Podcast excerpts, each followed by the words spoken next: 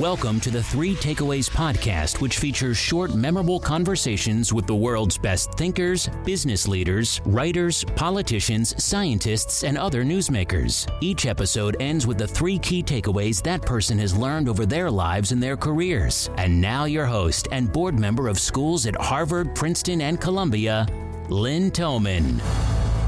Hi, everyone. I'm Lynn Toman, and Welcome to another episode. Today, I'm excited to be with Jason Kelly. Jason's one of the founders of Ginkgo Bioworks. Ginkgo is an R&D company which uses genetic engineering and synthetic biology to create new products for their clients. They want to program cells as easily as we program computers. Their work spans diverse markets from food to pharmaceuticals, and I'm excited to find out more about biotech and what the next generation of innovation looks like. Many believe that it will revolutionize both products and manufacturing, and that it will be as revolutionary as the internet. Welcome, Jason, and thanks so much for our conversation today. Yeah, thanks for having me on, Lynn. My pleasure. Jason, what inspired you and your co founders to start Ginkgo? We met actually as grad students at MIT. We were doing our PhDs in bioengineering, and there were four of us doing grad school together. And then the fifth founder was a professor at MIT, Tom Knight. And Tom was really the inspiration for starting Ginkgo. Tom was a computer science professor at MIT, so not biology, starting in the early 1970s. So I have like a great black and white photo of Tom with his master's thesis, which was this refrigerator sized mini computer. So he had gone from programming mainframes to these mini computers. And then he was a computer architect. And so when computers went to chips, he taught the semiconductor design course at MIT for many years, dyed in the wool electrical engineer, computer scientist. Mid 1990s, Tom has this insight that DNA, the ATCs and Gs inside your cells, is fundamentally digital code. And we can read that code with DNA sequencing, like genomics, Human Genome Project. And we can write that code with DNA synthesis, DNA printing. Tom was like, well, if you can read and write code and you have a machine that'll run it, which is sort of how we saw a cell, oh, that's programming. And so he moved, he shifted from computer science, electrical engineering, and started growing cells in his lab in the computer science building at MIT and sort of scaring his computer science colleagues and really mm. shifted his focus. And he came to it with an engineer's mentality. That was really the beginnings of what today is Ginkgo this idea that well, if we approach DNA as code and, and think of it as something that can be programmed, maybe we can make some progress on using cells to address some of the big problems in the world. So you're programming cells. How do you do that? I'll give you an example, right? Bacteria would have like, call it like a 3 million letter genome. So, what is a genome? Well, a genome is just all the DNA that encodes for that organism. Give you a sense of scale, like a human genome is like 3 billion letters of DNA. Okay, so bacteria much smaller, 3 million, just one cell. And if you wanted to make that bacteria do something new, basically what you need to do is find a spot in its genome where you can open up the genome and put in some new DNA. And so if you've heard of something like CRISPR, for example, you might have heard of like CRISPR as a new technology. That's basically a way to find a certain location in a genome, like AA, GCCCAA. Oh, I just found that site. Let me open the genome there. And so you open it and then you put in new DNA code. Mm-hmm. So if you wanted, for example, we have projects to make animal free meat protein. So things like milk proteins and egg proteins, except without cows or chickens. You might put in 10,000 letters of new DNA code. And then when you grow that cell up, it'll start to make that protein from the animal. So think of it almost like putting new code on your phone or something. It gives it a new capability and it'll start to run that code. So you start with an idea of what code you want to change. And from there, it's basically trial and error. Yeah. What we'll do at Ginkgo, our business model is think of it like an Amazon Web Services. Companies come to us with an idea for what they want to sell to do. And our job will be to ultimately design the genome of that cell to make it do what the customer wants. And you're correct. We'll try many thousands or even hundreds of thousands of genetic designs to do it. We don't ever write a DNA code just out of our head. You're really pulling from nature. You're learning how biology does this by going out and reading the code in nature and then finding the parts that'll be useful for this project, putting them together and moving them into a yeast or a bacteria or a single cell mammalian host, depending on what the customer wants us to do. And then you take those cells or that bacteria, and what do you do with them? I'll give you an example of the animal free meat. In that case, the customer would run a facility, think like a brewery. What is a brewery, right? It's a big metal tank and you put in yeast cells. You add sugar and water, basically like food and liquid for the cells, and they start growing. And as they grow, in the case of a brewer's yeast, they'll turn that sugar into ethanol. And they'll also make like a bunch of flavor components and all the things you think of when you drink a good beer. What our customer would do in the animal free meat space is they'd have that similar yeast, except now it would have the DNA code for a meat protein. And so when it grows up in that tank, it actually produces, in this case, a protein that makes blood red called hemoglobin. It makes that protein, and then you add that back into a plant based veggie burger, and suddenly it smells right, tastes right, cooks right. That sort of ingredient is one of the things that's making these sort of animal free burgers taste so good nowadays. And so that's an example of a project in the food space. We believe, just like you'd have only one or two operating systems to serve many different apps in computers, or you have Amazon Web Services and Azure to run many different types of websites. We believe you can really have these kind of large platforms to enable you to program cells for any application. That's the idea. But when you're talking about this as a platform, you're not publicly releasing all of the codes for other people to use. You're more like a consulting firm that has a platform to do consulting. You're doing R&D under contract to different companies. 100% right. The only caveat is when we do these projects for customers, we'll retain some reuse rights on the data and learnings and genetic code so that we can make it available to future customers. That is one of the core ideas behind the company is we want to get better as we get bigger. And so one of the ways we do that is what you just brought up. We have this learning and data that we can share across projects as long as you're on our platform with multiple customers. And then mm-hmm. the other way we do it is the actual way we do that programming of the cell requires a lot of lab work. My background, getting a PhD in bioengineering at MIT, it's like five years of moving liquids around by hand on a lab bench. It's, it's, like, it's, a bit tedious. So what we've done is we've moved a lot of that onto robotics and automation. And once you do that, you get a scale economic. Think like making cars or semiconductor chips. The more of it you do, the lower the cost per unit. That's what we've been seeing. We call it our foundry. That's the other way we improve with scale is like more automation. Can we take a step back? Yeah. What is synthetic biology and biotech? Biotech really got started in 1978. There was two fellows, Herbert and Boyer, who developed the original technology for basically cutting and pasting a gene from one organism to another. And the very first products of this were developed by a company called Genentech. And the first product they came out with was human insulin. My dad's a type 1 diabetic, actually. And prior to Genentech human insulin, you got insulin from pigs. It wasn't perfect, it wasn't human protein, it had side effects. And so what Genentech did was they took the actual gene for human insulin, cut it, pasted it into E. coli bacteria, and then they grew it up in a tank and produced human insulin. And so that was the very first biotech drug. But Lynn, the key is like it was cut and paste. So you couldn't make changes easily to that particular protein design. So it took a lot longer for other types of drugs to come out. Eventually, you got things like growth factor, like EPO, and things like that. What synthetic biology is, is building on that to say, I don't want to just cut and paste something. I want to be able to design a new piece of DNA. The core technology is called DNA printing. You go on your computer, and this is God's truth. You go ATC, GGGG, you hit what you want, you hit print, and out of our labs here or companies like Twist Biosciences in California, you get that piece of DNA built for you chemically A, T, C, G, G. And then they ship it to you.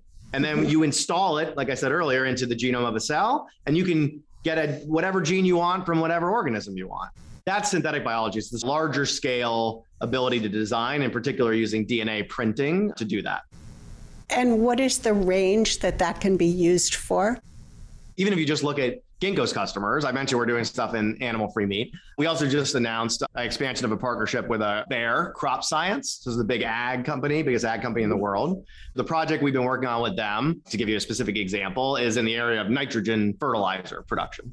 And then there's mm-hmm. tons of work in pharmaceuticals as the other big category where you're seeing like a lot of activity. Those are some of the biggest commercial opportunities are really in those categories. How about drugs? Are the COVID vaccines from Pfizer, BioNTech, and Moderna using a similar process?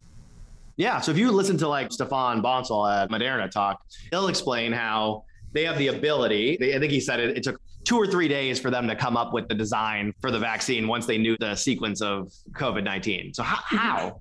How did they do that? And the idea is well, once you knew the genome of the mm-hmm. virus, you could identify the particulars of the spike protein and things like that. So you had a sense of what it looked like. And then you could essentially design the way the mRNA vaccine works. It basically takes like a little fragment of the coronavirus and shows it to your immune system. And then your immune system turns on and you're ready in the event that the COVID 19 virus shows up to take it out. So, that ability to essentially treat the virus as code required mm-hmm. DNA sequencing. Yep. And then the ability to design an mRNA vaccine, which is not a small molecule. It's not like aspirin or whatever. It is literally a piece of RNA code that's being used to turn on your immune system. I think there's actually an interesting point here we think of it as if the vaccine companies are the ones that sort of get us out of COVID. It's not exactly accurate. At the end of the day, what's getting us out of this is our immune system. And what the mRNA vaccine allows you to do is talk to your immune system in a language it understands. You can now, for the first time, like really talk directly with the biology of your body in the language of mRNA and DNA. And so, what we did was we basically went and begged we're like, hey, immune system, here's a message. Please get us out of this. And it did. It is incredible. So, some of the earliest product of biotech you mentioned was insulin. The yeah. mRNA vaccines are other products. What is the range of products that now exist from biotech and synthetic biology? I'll tell you the current big commercial ones, but then I'll tell you some fun ones. Big commercial categories are therapeutics, that's the dominant like you just said, all your protein, basically your protein based drugs. So antibodies, things like insulin. Now you're seeing all this genomic medicines with mRNA and gene therapies. I think that whole category is just going to get bigger and bigger. That'll keep growing. Biotech today makes up, I want to say it's about half of new therapeutic drugs going into trials. And then in agriculture, you've historically seen a lot in GM crops. And these have largely focused on things that are useful to the farmer, increasing yield and pest tolerance and things like that. I think you will see coming up a lot of activity in agriculture around reducing the carbon footprint of ag. And so things like the nitrogen fertilizer project we talked about a minute ago, but also direct carbon capture. Today, there's not a market for this, but I think you see a pressure coming. And so you are seeing the big ag companies. In fact, we mentioned with Bayer, we're going to be working on a project in this category to say, hey, can we actually do more carbon capture by engineering either the bacteria or the plants themselves to capture more carbon. So I think you'll see that as the growth area in ag, but that's the other big category. And then you see like a lot of fun stuff. We have projects in the flavor and fragrance industry, for example, to make scents that you would normally extract from plants, being able to make those less expensively or more renewably. We work in the cannabis industry. So I think one of the things, Lynn, that's coming is we saw this with computers. Like back when Tom Knight, my co-founder, started in computers in the 60s, like mainframes. You know what they were used for? The military, launching missiles, like all these ridiculously expensive things because the cost of compute was unbelievable. But as they improved, nowadays, what do we use computers for? Sending cat pictures, you know, right? Like whatever we want, right? That's what I think people should start wrapping their heads around for synthetic biology and designing cells is as the cost falls, you're going to see people express themselves with biology. You're going to see artists and designers coming into biotech. And you're going to see new consumer products like a glowing petunia that are biotech products. That's a thing I think people have to start thinking about. I think it's really exciting and it makes the technology more approachable also. If I asked you, what do you dream of accomplishing at Ginkgo? What is your big dream? So, uh, really, our mission, our mission at the company is to make biology easier to engineer. And we want to make that so that ultimately, as many people as possible have the ability to design biology to let humans flourish and do amazing things. That's our dream. Many people at Ginkgo are here because they have a certain application in mind. They really want to work on carbon fixation or cancer or whatever it might be. And we have our customers all have those interests, but We as a company don't do that, right? We're a platform. Our business model is like think like an app store. We get a royalty on when people develop those applications, we get a piece of the value of their application. But we ourselves are judged by how well we enable others to design biology. And so that's what I dream of, right? Is that we've made it easy to do someday. But aren't you more like a consulting firm that does work under contract for clients? Yeah, this is a really good question, Lynn. Yeah. So at the moment, a customer comes to us, they ask for a cell to do something. It is kind of similar to like a consulting arrangement. Like, okay, we have a team of scientists whose job it is to do that, and they have access to our platform, our robotics, and our data to deliver right. that to the customer. Someday, I would like the customer to just directly use our platform so that your scientists, just like today, your computer programmers use Amazon Web Services, but the technology maturity is not there yet to have that okay. work. But someday I would love to have that work. And that was, by the way, the history of Amazon Web Services, right? Originally, only the Amazon engineers were using it. And then they basically built the interface clean enough. Like Bezos famously was like, the software teams will only talk with APIs from now on at right. Amazon to force a level of standardization between the services and the teams who are developing the website. Well, once that was clean enough, that team developing a website didn't have to be in Seattle anymore. They could be anywhere. And so suddenly the cloud computing was born as a real industry that we would like to get there. But today, as you say, it's only our scientists using it. But I hope to change that in the future. Okay. So you would like to create. And then eventually, I'd like it to be your kids. Today, anyone can get on the web and design a website and do that. You know, like eventually, that's where I'd like it to get. It should be that anyone could design biology someday. So, your dream then is essentially to create the standardized tools that anybody could use. You got it. Okay, that's exciting. Jason, before I ask for the three takeaways you'd like to leave the audience with, is there anything else you'd like to touch upon that I haven't already asked you? What should I have asked you that I did not? One thing we think about a fair bit on the risk topic is the people that are building the platform. There's been a long history on the technology side of the backgrounds of the people building a technology getting embedded in that technology. So, specifically, like the first heart valves being too small for women's hearts. The original Kodak film didn't resolve black people well, right? Because the uh, picture of what they used to develop all the film was a white family. So, you have this history of people having not being able to see around the corner on things they haven't experienced. And so right. one of the things we're big on at Ginkgo is a strong worker ownership culture in the company. Everyone's a mm-hmm. shareholder here. We have super voting shares for the employees. And we want to have people at the company who come from backgrounds that might have been negatively impacted by biotechnology previously. You know, the global south has had a hard time in biotech and agriculture. As we just talked about, like with infectious disease and COVID, I think military applications of biotech are going to be a thing coming up. We want to have veterans at the company and underrepresented minorities, groups. They're on the short end of the stick on many technological changes. And so we do try to make sure we have a diverse set of folks actually building the technology to help us see around those corners. That ends up being quite important, I believe, in the long run for the tech. Absolutely. What are the three takeaways? I think from my standpoint, we're sort of entering the DNA age, right? Like if you think of like the last century as, as uh, at least the last half of the last century as the electronics age, reading and writing DNA and the pervasiveness of biology in our lives, I think it will mean that this ends up being more transformative than electronics was. Because electronics is the world of information. So all those computers, what did they really impact? Media, finance, telecom, like the information industries. What didn't they impact? Hamburgers, building materials, all these things, the physical world. And so biology is like computer. You can program, you can make it do new things, but it doesn't move information, it moves atoms. So I actually think it's going to, to the average person, have a bigger impact than computing. That's number one. Number two, I think Jurassic Park is right. Biology is wondrous, and you have to approach it with humility. So as people, as more people get the ability to design biology, approach it with humility, but be respectful of how powerful it is. And then the third, if we're successful and we do make this available broadly, you know, if you look at kids, they're born with wonder about biology.